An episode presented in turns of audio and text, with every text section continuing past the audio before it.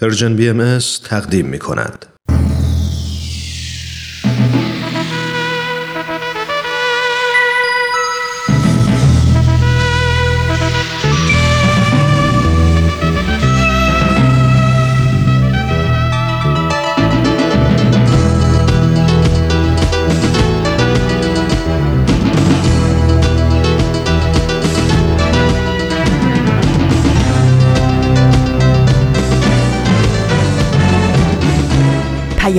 دوست. برنامه ای برای تفاهم و پیوند دلها.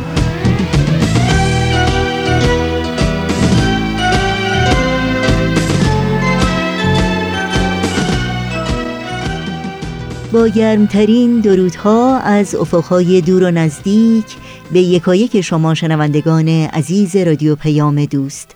در هر کوی و برزن و دشت و دمن این گیتی پهناور که با برنامه های امروز رادیو پیام دوست همراه هستید امیدواریم خوب و خوش و خورم باشید و با دلی پر از امید و پر از آرزوهای خوب روز و روزگار رو سپری کنید.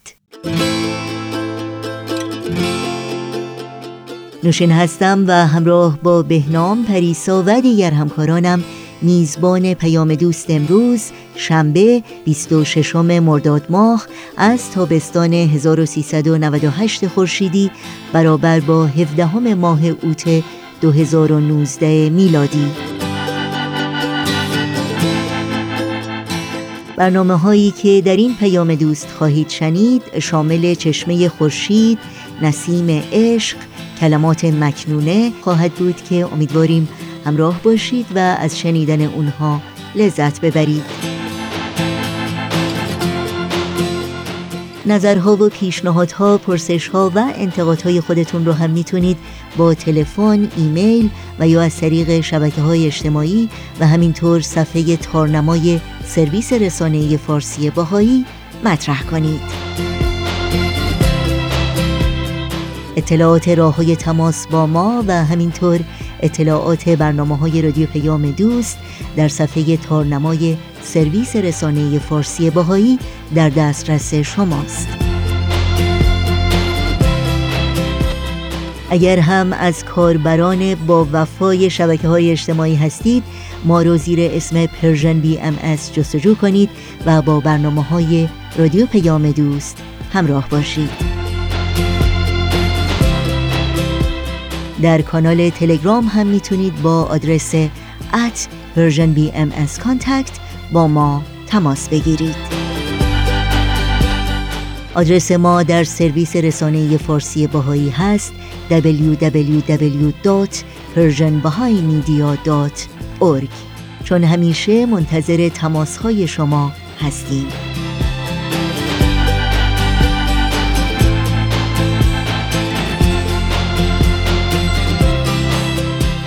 این صدا صدای رادیو پیام دوست با ما همراه باشید.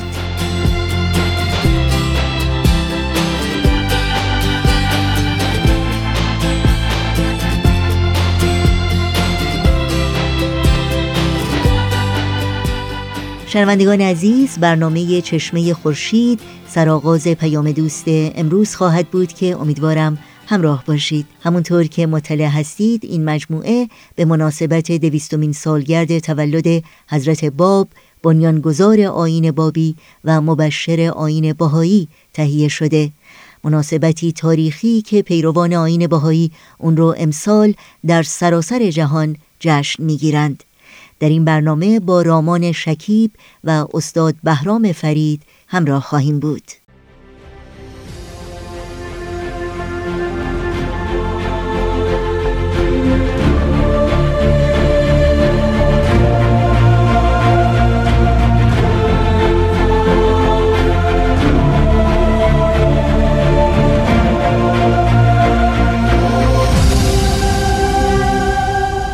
چشمه خورشید. نگاهی به آثار حضرت باب.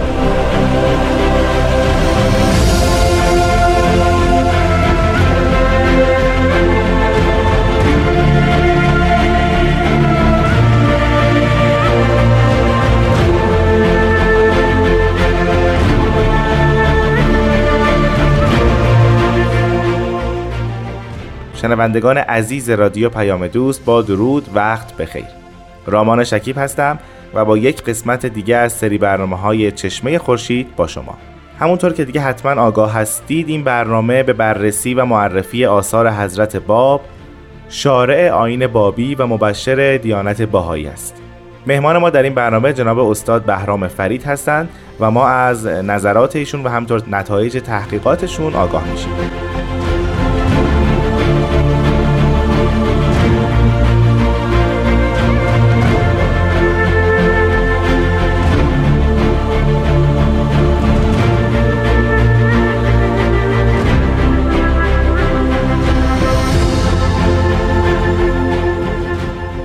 جناب فرید وقت بخیر خیلی خوشحالم که شما رو امروز می‌بینم. وقت شما هم بخیر من هم خیلی خوشحالم که یک بار دیگه در خدمت شما و شنوندگان عزیز هستم. استاد فکر می‌کنم الان دیگه وقتشه وارد معرفی آثار حضرت باب بشیم. بله. اما پیش از اون خیلی دوست دارم بدونم آیا ما تقسیم بندی راجع به آثار حضرت باب داریم؟ در برخی از توقیات ایشون مطالعه می‌کنیم که با عبارت شعون آیات مواجه میشیم بله. می‌خواستم اگه ممکنه برای راجع به این بیشتر توضیح بدین. وقتی میفرمان شؤون آیات پس یعنی تقسیم بندی وجود داره. بله این شاید برای نخستین بار باشه در تاریخ نبوت تمام مظاهر ظهور یا پیانبران الهی که یکی از پیانبران دست می‌زنه به تبویب و تقسیم آیات. یعنی او دوست داره که آیات خودش رو بر طبق یک نظامی تقسیم بندی کنه و بعد در اساس اون تقسیم بندی محتویات اونها رو شکل بده. پیش از اینکه وارد معرفی شون آیات بشیم من می‌خواستم بدونم فایده تقسیم بندی آثار یک پیامبر چیه؟ به چه دلیل تقسیم بندی میشه اصلا؟ البته این رو بعد خود مسئله ظهور یا پیامبر الهی توضیح داده باشه و توضیح داده. به این علت هست که از سوی تمام انسان ها همیشه در یک حالت از حالت روحانی یا مادی نیستن. چون اطوار و احوال گوناگون پیدا می‌کنن. پیامبر الهی بستگی به اون شکل از زندگی یا اون حال و هوایی که داشتن یا اون مقامات معنوی که دارن آیات رو بر طبق اون نازل می‌کنه. به عنوان مثال گاهی اوقات ما در حال مناجات و عبودیت به خداوند هستیم. در بله. اینجا باید آیات الهی مطابق با این حال یا موقف ما نازل شده باشه. بنابراین میشه گفت یه علتش چرخش روزگار ماست. یعنی احوال ما که دگرگون میشه مسئله ظهور هم دوست داره که مطابق با اون احوال که به تعبیر سعدی برق جهان است باید حتما نازل بشه. درست. از طرف دیگه خود پیامبر الهی است. برای اینکه انسان دائما رو به کمال باشه و چون کمالات نامتناهی است بر طبق اعتقادات دینی پس از این رو پیامبر خدا میاد آیات الهی رو مطابق با اون کمالات تدویه می‌کنه. اینجاست که ما فکر می‌کنیم که تقسیم بندی وجود داره. و حالا اینکه به تعبیر ملیح خود حضرت باب اصولا هیچ تقسیم بندی وجود نداره. تمام آثار ایشون حکم آیات الهی یا نشانه های خدا هست. و آیا مدارج کشف حقیقت یا ابراز حقیقت و همون ابراز کمالی که شما میفرمایین در هر کدوم از این طبقه بندی ها متفاوته؟ آیا در دعا و مناجات هم ما شاهد ابراز و کشف حقیقت هستیم؟ بله به عبارت بهتر باید بگیم که اصولا آیات الهی جهت معرفته. یعنی بیش از هر چیزی اگرچه به نظام آفرینش ناظر هست اگرچه دستور و قوانین رو داره اگرچه هزاران هزار حکمت بالغ توش هست اما تمام اینها بر اساس نیل انسان به اون معرفت برین و حقیقی است. یعنی تمام آیات معطوف است به اینکه ما معرفت کاملی از خود جهان طبیعت و پیامبر و ملکوت خدا داشته باشیم. یعنی مرکز اصلی تمام آیات میشه همون شناسایی یا معرفت الهی این شعون آیات رو ما در ادیان گذشته هم داشتیم؟ بله همینطوره. شاید به صورت تلویحی اشاره قرآنی در سوره محمد آیه 17 و 18 ناظر به همچین تقسیم بندی باشه. بله. میفرمان مثل الجنت التي وعد المتقون. فیها انهار من ماء غیر آسن و انهار من لبن لم یتغیر طعمه و انهار من خمر لذت للشاربین و انهار من اصل مصفا. اینجا چهار تا نهر از اون بهشتی که وعده داده شده خداوند نام برده شده. یعنی خدا میگه جنت الهی که به اهل تقوا وعده دادیم چهار تا نهر وجود داره. یکی از اون انهار آب نگندیده است. آب آبی است که هرگز نمیگنده. یکی از اونها شیری است که طعم او دگرگون نمیشه. یکی از اونها شرابی است که وقتی نوشیده بشه لذت شگرفی بر او بر شاربش خواهد آمد. حاصل خواهد آمد. بله. و دیگری اصل مصفاست که اینها در جنت وجود دارن حالا باید ببینیم که مفسرین قرآنی در این خصوص چه میگن این در واقع این چهار تا رود همون چهار تا رودی است که در داستانهای قرآنی هم در بهشت جاری است و بله، روش خیلی بله. صحبت میشه اگر اجازه بدین یه استراحت کوتاه بکنیم و برمیگردیم بله، راجع به این. چهار رود صحبت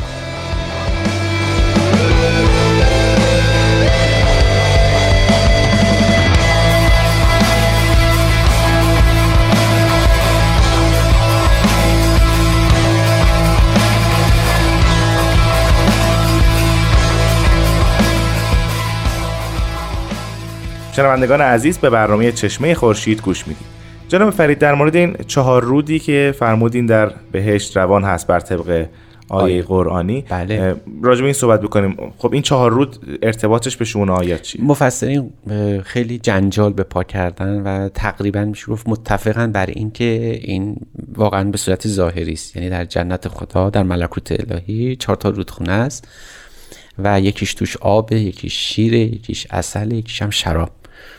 حالا اینکه واقعا همچین اتفاقی میفته یا نه اینجاست که اوج تعابیر زیبای حضرت باب مطرح میشه. و از همین نقطه است که ما وارد آثار حضرت باب و معرفی اونها میشیم. بله. حضرت باب میفرمایند این چهار تا نه تمثیلی هستند چون تو خود قرآن هم اینطور آمده. مثل الجنت التی. مثالی است از اون جنت الهی. و اون تمثیلی است از آیات الهی. برای اون جنت. اگر مسئله ظهور یا پیامبر خدا باشه این چهار تا نهر عبارتند از آنچه را که او بر زبان جاری می‌کنه یعنی هر چیزی که از قلم او جاری شده هر چیزی که بر زبان او رفته این میشه همون انهار که حضرت باب به چهار نهر و یا چهار شن از آیات الهی تعبیر کردن. خودشون به سراحت کامل در بیان فارسی میفرمایند که ارواح متعلقه به کلمه حق در کلماتی که نازل میفرماید از هر شنی که باشد سواء آنکه آیات باشد که ماء غیر آسن رزوان است و مناجات که لبن لم یتغیر و تفاسیر آیات که خمر همر و اجوبه و تفاسیر مناجات که اصل مصفا است در کتاب الله هست. یعنی آمدن فرمودن که ماء غیر آسن عبارت است از نفس آیات. مناجات رو تشبیه کردن به لبن لم یتغیر طعمه. تفاسیری که از حضرت ربعلو نوشته شده تشبیه کردن به خمر یا همون شراب قرمز. و اون اجوبه علمیه و شکلی از آثار علمی که از ایشون نازل شده بهش میفرمان اون اصل مصفاست. برای شون آیات در خود قرآن وجود داشته. یعنی خود در خود قرآن هم توضیح داده میشه که چون این جنت یعنی حضرت محمد پس این چهار نه چهار شن آیات اوست. ولی چون به سراحت یاد نشده بود کشف این معما منوط به ظهور حضرت باب بوده. برای همین شعون آیات حضرت باب این چهار دسته میشه. شن آیات شن تفاسیر شن مناجات و شن صور علمیه یا خطبه هایی که از ایشون نازل شده. حضرت باب میفرمایند در این ظهور یعنی ظهور خودشون یه شن پنجمی هم اضافه شده و اون شن فارسی است. چون تمام این چهار شن در زمان حضرت محمد همه به زبان عربی, عربی. بود. ولی در آثار حضرت باب برای نخستین بار یه پیامبر اومده به زبان قوم هم که فارسی باشه صحبت کرده. چنانکه در ادامه همین بیانی که از حضرت باب تلاوت شد می‌فهمند و شعون فارسیه به عینه مثل شعون آیات از زیرا که کل از بحر حقیقت جاری میگردن بنابراین ما در آثار حضرت باب و کتاب های ایشون پنج شن ناظر هستیم پنج شن رو میابیم راجع به این مطلبی که شما فرمودین یه بخشیش منو به تحمل واداشت و اون اینکه این چهار تا رود در قرآن آمده بود. بله. و این چهار تا شأن یعنی آیا درسته که نتیجه بگیریم که این چهار شأن آیات اسلامی است. بله. ولی اینجا شما فرمودین این چهار شأن چهار شأن آیات حضرت باب هست به اضافه یک شأن فارسی. بله. این چجوری شد؟ با هم یکی شد؟ بعد بگیم که در تمام ادیان الهی این چهار شن وجود داره. آها. ولی هرگز از هم تفکیک پیدا نکرده و به سراحت هم گفته نشده. اما در ظهور حضرت باب ما می‌بینیم که این چهارشن تبین شد آشکار شد از هم جدا شد و حتی آثاری در هر کدوم از این شعون پیدا شد. و بنابراین یه شن پنجمی هم افزون بر این چهار شن وجود داره. یعنی اون شن اون جوابهای علمی اجوبه علمیه بله. برای مثال. یا تفسیر آیات در خود قرآن بوده یا نه؟ این دوتا مخصوص میشه به پیامبر بعدی که آیات قرآنی رو داره شرح میده. به عبارت دیگه تمام پیامبران این چهارشن رو دارن. آها یعنی در همشون در همشون وجود داره. ولی تفکیک شده از هم نیست. چون که در خود قرآن شما می‌بینید تمام تمام اینها مثلا صور علمیه با تفسیر با همه این قصه ها همه با هم عجین شده. ولی در زور از باب سعی شده اینها از هم مجزا و تفکیک شده. پس با این حساب معنی بهشت متفاوت میشه معنی متقین متفاوت میشه. شرح بله. همه اینا دیگه یه چیز دیگه میشه نه چیزی که الان تو ذهن ما هست. بله به عبارت دیگه در یکی از شاهکارهای آثار هست باب این است که این معمای اصلی در قرآن و کتب الهی آشکار شده حل شده. این معماهایی که همه مفسران درش به اختلاف نشستن در اینجا رفع میشه. و برای همینم اصولا در قرآن یوم الفصل یعنی جایی که پیانبر میاد جدایی انجام نمیده. بلکه تفصیل میده شرح میده بیان میده. و این آیات الهی و این آیات قرآنی و اصولا تمام کتب مقدسه به ظهور از باب حل معما و شرح کامل داده شد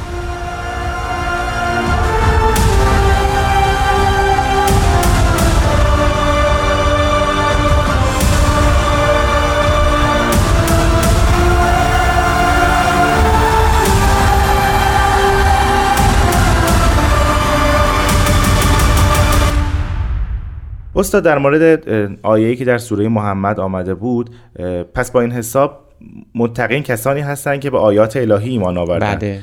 که از اون چهار شعنش دارن درسته بله. چهار شعن گواراش دارن استفاده می‌کنن بهش شاید به نوعی بشه مظهر ظهور یا ایمان به مظهر ظهور بله، درست بله. یعنی کل تفاسیر کلا متمرکز شد رو مظهر ظهور و آثارش. هر کسی که مظهر ظهور ایمان آورده باشه از این چهار نهر هم می‌تونه استفاده بله. یعنی شایسته است که از این چهار نهر بنوشد و استفاده بکنه. خب با توجه به اینکه آثار حضرت باب دارای پنج شن هست و شن پنجمی هم شما فرمودید که بهش اضافه شده و اون شأن فارسی است وارد معرفی آثار بشیم اگر موافق بله، هستید بله. اولین اثری که اینجا مورد بررسی قرار خواهیم داد و همطور معرفیش می‌کنید چی هست اگر خاطرتون باشه در نخستین برنامه هایی که صحبت شد از اولین آثارشون در طول زندگیشون یه اشاراتیش رفت و گفته شد که شاید اکثر مورخان صحبت از این رساله به اسم رساله فقهیه می‌کنن بله. به خصوص موسیو نیکولا در تاریخی که مربوط به حضرت باب باشه نوشته و همینطور در بقیه بقیه تاریخ ها ذکر شده که حضرت باب قبل از اینکه به بعثت برسن. اظهار امر بکنن از یه رساله نوشتن به اسم رساله فقیه شوربختانه ما نه از این رساله خبر داریم من به دست ما رسیده ولی چون مورخ ذکرشو کردن و در خود برخی از تاریخ های اولیه صحبت از این رساله شده جا داشت که ما از اینجا از این اثر یاد بکنیم. حتی نمی‌دونیم کجا نازل شده این اثر. به احتمال خیلی خیلی زیاد اونجور که مورخان ذکر کردن میباید در بوشهر نازل شده باشه و این عطای احتماله و همینجا باید اشاره بکنیم که اصولا تعیین تاریخ تمام آثار هست باب تا حدودی که در خود آثار نقل شده معلومه ولی کار بسیار دشوار و زمانبری است که احتیاج داره به یک تفصیل بسیار زیاد بله. اما بریم سراغ اولین اثری که داریم و می‌تونیم روش تکیه بکنیم اثری به اسم تفسیر سوره بقره یا تفسیر جزء اول بله. این اثر قبل از اظهار امر حضرت باب نوشته شده. ایشون این اثر رو که تفسیری است بر جزء اول یعنی حدودا دو سلس سوره بقره رو شامل میشه. این اثر در واقع در دو جلد نوشته شده. بله. جلد اولش قبل از اظهار امر بوده احتمالا سال 1258 یعنی یک سال و نیم تا دو سال قبل از اینکه اصلا واقعی شیراز در اظهار امر یا مبعثشون رخ بده. در این اثر اگر این طور باشه ما باید بدانیم که حضرت باب در اون موقع در 22 سالگی بودن. و این اعجازی است که جوان 22 ساله دست می‌زنه به شرح و تفسیر یکی از بزرگترین سوره های قرآنی یعنی سوره بقره. چون می‌دانید که سوره بقره مفصل ترین سوره قرآنی است بله. دومین سوره هم محسوب میشه. آیا در جواب کسی این اثر؟ به, احتمال خیلی خیلی زیاد بله درسته. یعنی باید این اثر به خواهش کسی نوشته شده باشه. ولی متاسفانه ما نه ابتدای اثر یعنی اینکه شن نزولش چه, با... چه بوده باشه در اختیار ما نیست. و همینکه نسخمون بسیار محدوده. بعد به حدس و گمان بپردازیم. اما نکته جذاب اینجاست که اون کسی که این اثر رو درخواست کرده که این تفسیر نوشته بشه بعد نسبت به باب چه بینشی داشته باشه بله. یعنی رو باید در یک موقف کاملا علمی شناخته باشه اگر در نظر بگیریم که باب در سال 1257 در مجلس درس سید کاظم رشدی به مدت ده ماه شرکت کرده بله. در صورت این اثر بعد از اون و احتمالا مخاطبان اون یا کسایی که از حضرت اعلی سوال کردن بعد شیخی می بوده باشن یعنی در حلقه درس سید کاظم رشدی فردی بوده که از باب رو احتمالا شناخته بله. یا موقف علمی ایشون رو درک کرده و از ایشون خواهش کرده که این تفسیر نوشته بشه خیلی عجیبه که از یک جوان 22 ساله تقاضای شرح سوره بقره میشه. اینجاست که ما می‌تونیم به یکی از اصول اعتقادی دیانت بابی و دیانت بهایی پی ببریم که مظاهر ظهور پیامبران الهی از حتی بد و تولد دارای این مقام بزرگ بله. نبوت و مظهریت هستند.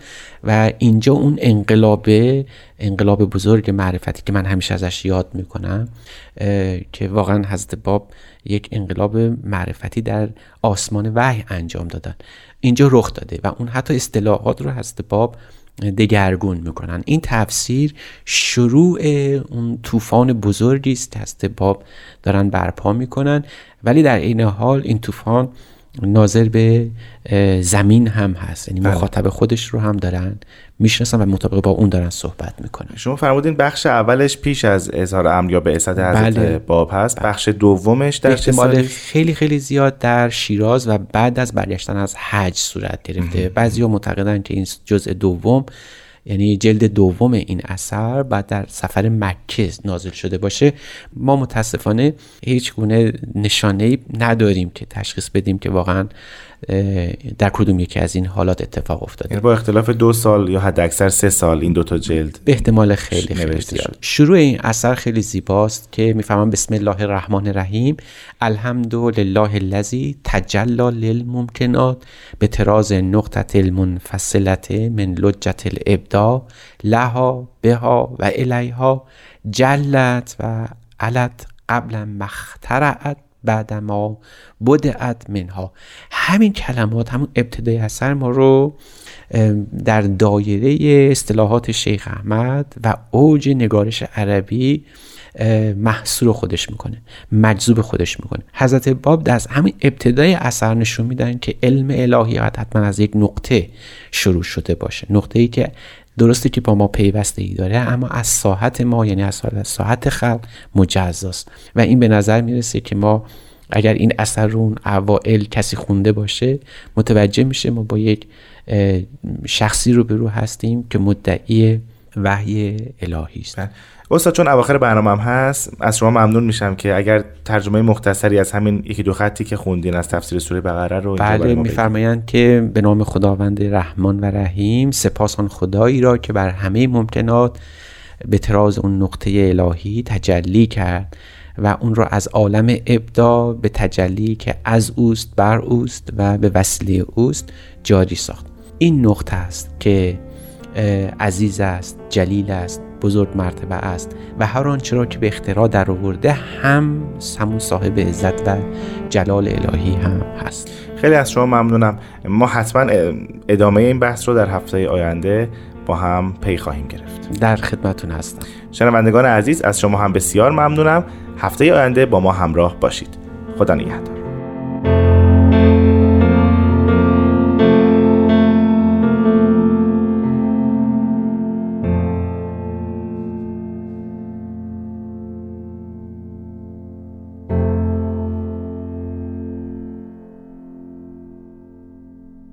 برنامه تازه‌ای رو شنیدید از مجموعه چشمه خورشید از رادیو پیام دوست.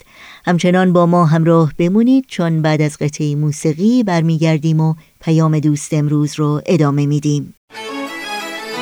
ایران من ایران تو ایران ما ایرانیان. نامش بود آرام جان. ایران ما ایرانیان. ایران من ایران تو. ایران ما ایرانیان. نامش بود آرام جان. ایران ما ایرانیان. از رستم دستان بگو. از کوروش و از داد او از کیش زرتشت بزرگ و از جاودان بنیاد او. از ترکمن یا از بلوچ از کرد و ترک و لر بگو از گیل مرد و از عرب صد کابه و آرش بجو ایران من ایران تو ایران ما ایرانیان. نامش بود آرام جان ایران ما ایرانیان. از حافظ و سعدی بگو از رودکی از مولوی. فردوسی و شهنامه اش شمس و خروش مصنوی. عربی و سینا نگر در علمشان حیران جهان. حلاج را بردار بین فرهاد و شیرین جاودان ایران من ایران تو ایران ما. ایرانیان نامش بود آرام جان ایران ما ایرانیان.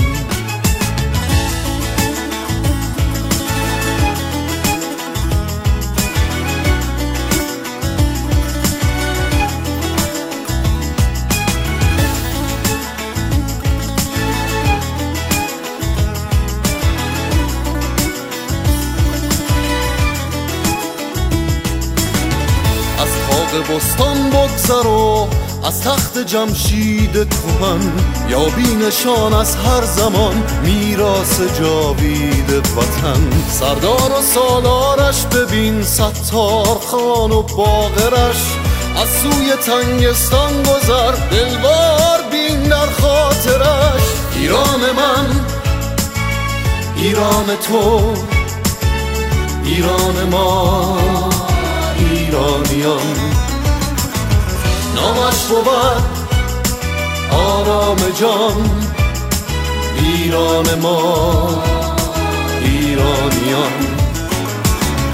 اینک رسیده وقت آن این خاک آبادان شود. با دست من با دست تو ویرانش بستان شود. با هم وطن احیا کنیم این خاک روح افزا کنیم. با یاری پروردگار اندیشه ها زیبا کنی؟ ایران من ایران تو ایران ما ایرانیان. نامش بود آرام جان ایران ما ایرانیان. ایران من چون عشق آید در میان ایران شود رشک جهان. شادی ما ایرانیان تا جاودان تا جاودان. در ادامه برنامه های امروز رادیو پیام دوست از شما شنوندگان عزیز دعوت می کنم به بخش کوتاهی از مجموعه کلمات مکنونه از آثار حضرت بهاءالله بنیانگذار آین بهایی گوش کنید.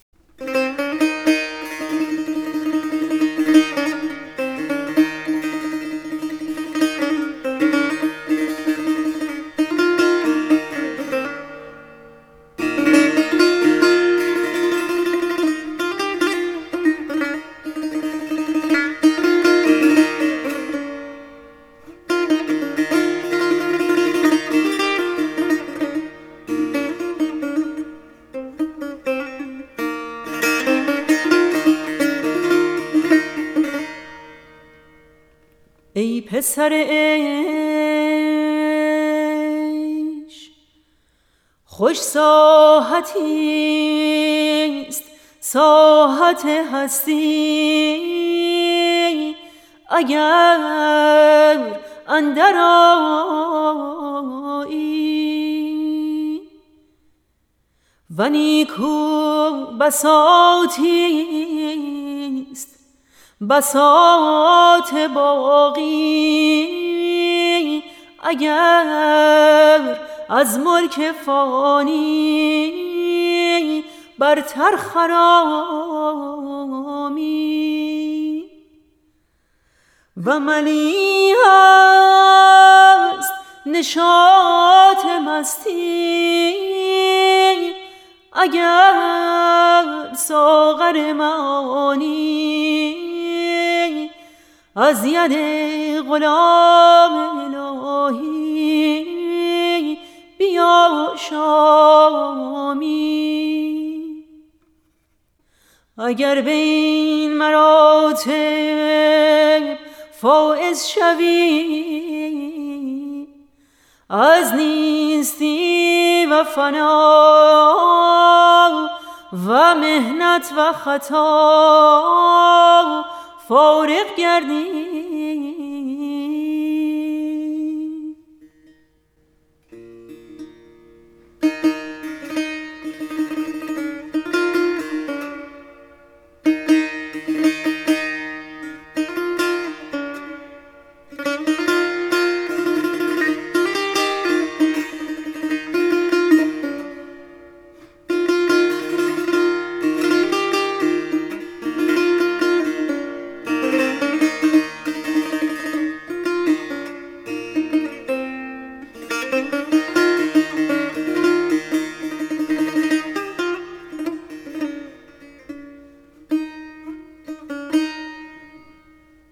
همچنان شنوندگان عزیز رادیو پیام دوست هستید در این بخش از برنامه های امروز به نمایش دیگری از مجموعه نسیم عشق گوش می کنیم که پاره از بشارت های پیامبران، عارفان و اندیشمندان اثار گذشته رو در مورد حضرت باب برامون روایت می‌کنه.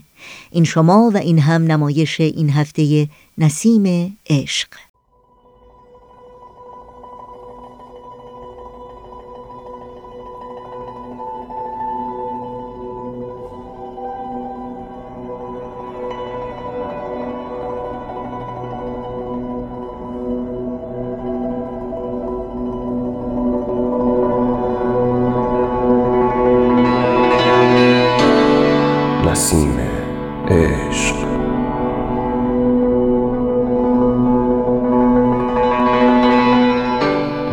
اساس تاریخ نبیل زرندی و منابع تاریخی دیگر. قسمت سوم.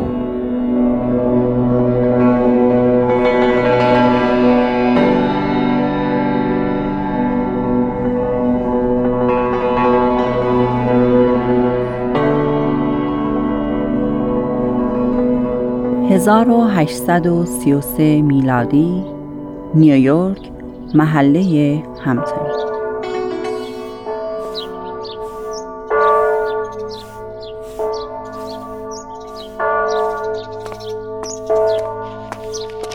ویلیام ویلیام. کشیش با شما کار دارد. مطلب مهمی است لطفا کتاب مقدس را به من بده. با من کار دارد؟ امروز که یک شنبه نیست. می توانی این قسمت را برایم ادامه دهی؟ ببینم کجا؟ اینجا این صفحه. باشد باشد. تو برو. آقای میلر آقای میلر بله پدر جان. خواستم بگویم شما بسیار نزد مردم محترم و بزرگوار هستید. تعابیر شما از کتاب مقدس بر روح و جان ما می نشیند الان دو سال است که برایمان موعظه می کنید خیلی خوب یادم هست. آن روز کشیش کلیسا قایب بود و شما در خصوص پیشگویی های مندرش در کتاب حضرت دانیال نبی در مورد رجعت ثانویه مسیح سخنرانی نمودید. بله پدر جان. بعد از خدمت در هنگ پیاده در 1814 به زراعت مشغول شدم. از 1816 عضو کلیسای باپتیست هستم. یادم هست دو سال تمام شبانه روز به مطالعه کتاب مقدس پرداختم. عاشق کتاب مقدس شدم و هر بار که میخواندمش چیز تازه‌ای در آن میافتم مسیح نگهدار تو باشد فرزندم اگر اجازه بدهید مرخص میشم بفرمایید. یا مسیح مواظبش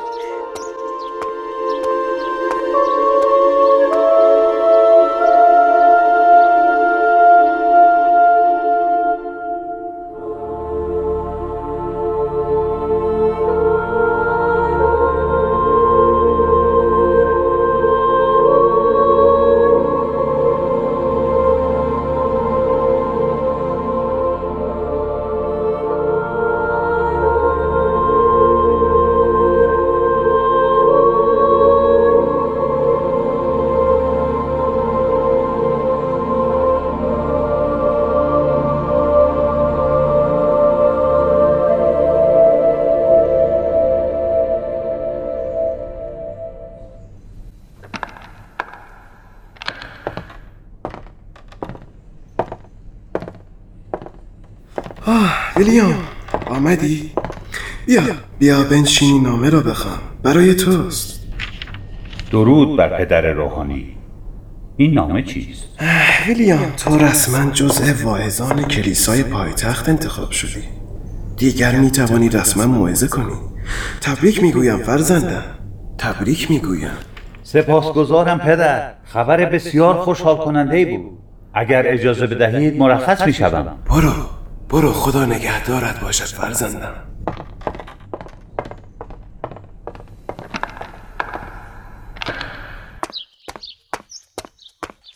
آقای میلر آقای میلر امیدوارم کشیش خبرهای خوبی به شما داده باشد. آری آری. حالا می توانم آزادانه در مورد قرب رجعت ثانوی مسیح به همه بشارت دهم. احساس می کنم که خداوند به من مأموریتی داده تا به ظهور موعود در آینده نزدیک بشارت دهم رجعت مسیح نزدیک است باورم نمی شود جدی می گویید؟ یادم هست در کتاب فرهنگ الهیات کشیش چارلز باک انگلیسی خواندم که ظهور مسیح در سال 1844 خواهد بود.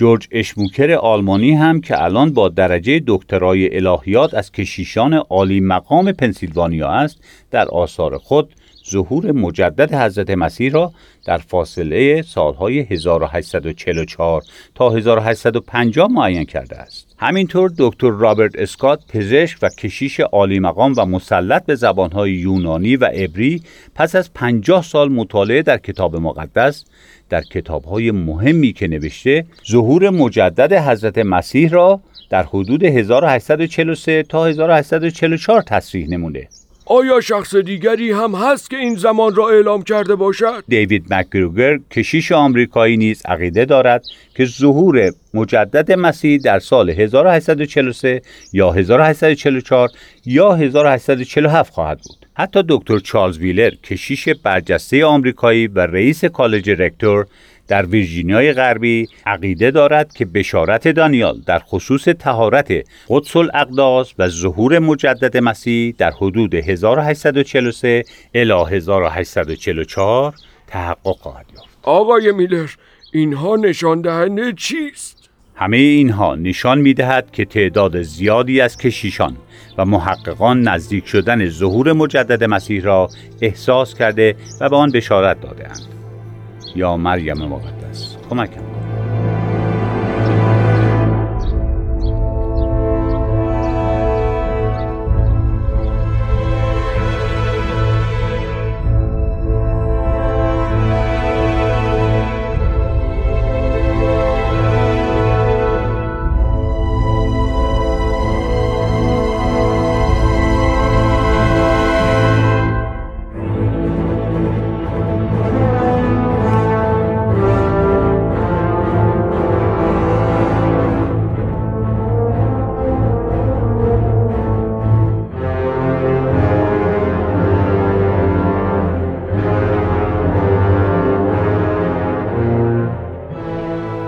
ویلیام میلر در سال 1834 ابراز نمود که خداوند به او مأموریت مخصوص داده. تا به ظهور موعود در آینده نزدیک بشارت دهد.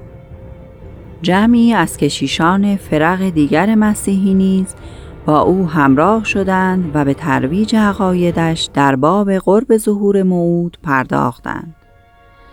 به تدریج نهست میلری به عنوان نهست ظهوری شکل گرفت و نشریات متعدد در باب عقاید میلر انتشار یافت.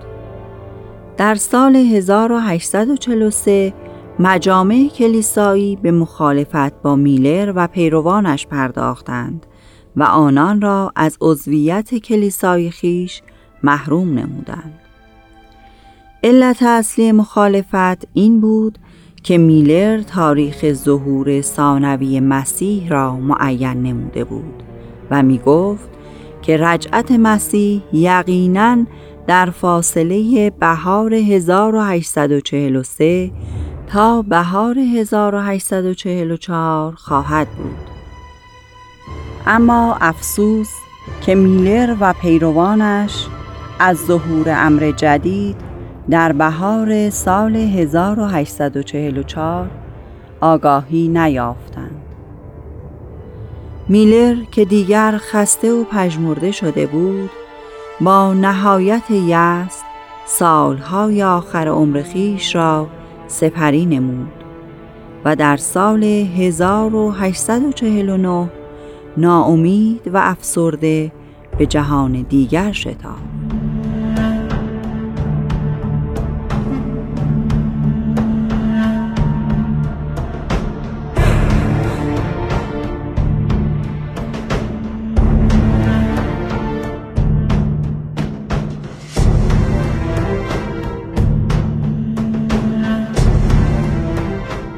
شنوندگان عزیز به پایان قسمت دیگری از نمایشنامه رادیویی نسیم عشق رسیدیم.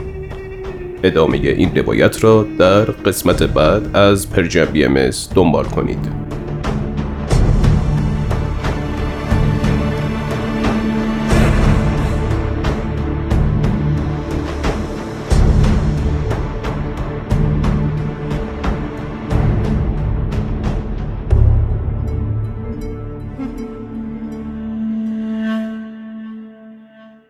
امیدوارم از شنیدن نمایش این هفته نسیم عشق از رادیو پیام دوست لذت بردید. در ادامه برنامه های امروز همچنان با ما همراه بمونید.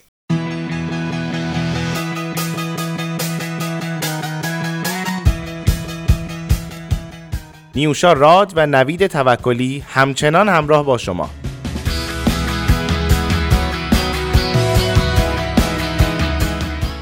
گرامافون برنامه‌ای که می‌پردازه به معروفترین آهنگهایی که موضوع آنها صلح یا دیگر مسائل اجتماعی است.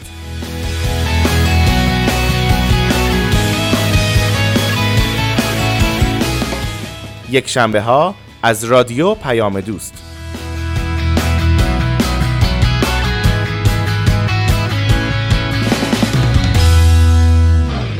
وقت وقت خداحافظی است با شما شنوندگان عزیز رادیو پیام دوست. چرا که برنامه های این شنبه ما هم در اینجا به پایان می‌رسه. همراه با بهنام مسئول صدا و اتاق فرمان پریسا ویراستار و تنظیم کننده پیام دوست امروز و البته تمامی همکارانمون در بخش تولید رادیو پیام دوست با همگی شما خداحافظی می‌کنیم. تا روزی دیگر و برنامه دیگر شاد و پیروز باشید.